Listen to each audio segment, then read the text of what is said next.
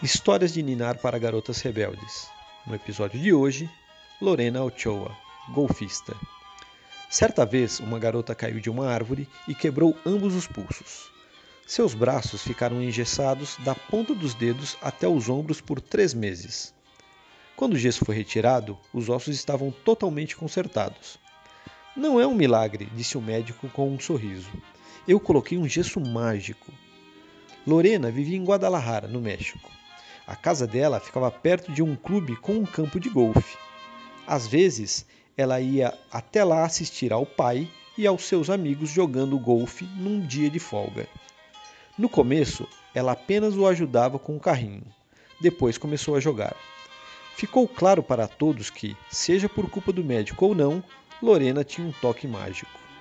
Com sete anos, ela começou a competir e a ganhar torneios. Além de golfe, ela também jogava tênis e era excelente nesse esporte. Porém, quando ganhou a Copa Júnior Mundial em San Diego, nos Estados Unidos, decidiu se dedicar ao golfe. Lorena era pequena, mas forte. Ela se tornou a maior golfista mundial na categoria feminina. Seus fãs assistiam maravilhados suas tacadas em que ela levava a bola mais longe que qualquer um. Mas ela era melhor em bolas curtas. A mágica de seus pulsos a tornava incrivelmente precisa. Ela ficou conhecida como La Tigresa. Mas Lorena não estava satisfeita em ser campeã mundial apenas no golfe.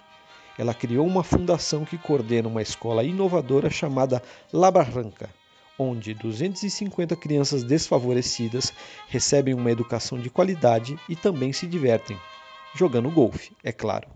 Ela nasceu no México em 15 de novembro de 1981 e continua fazendo melhorias no México com o golfe.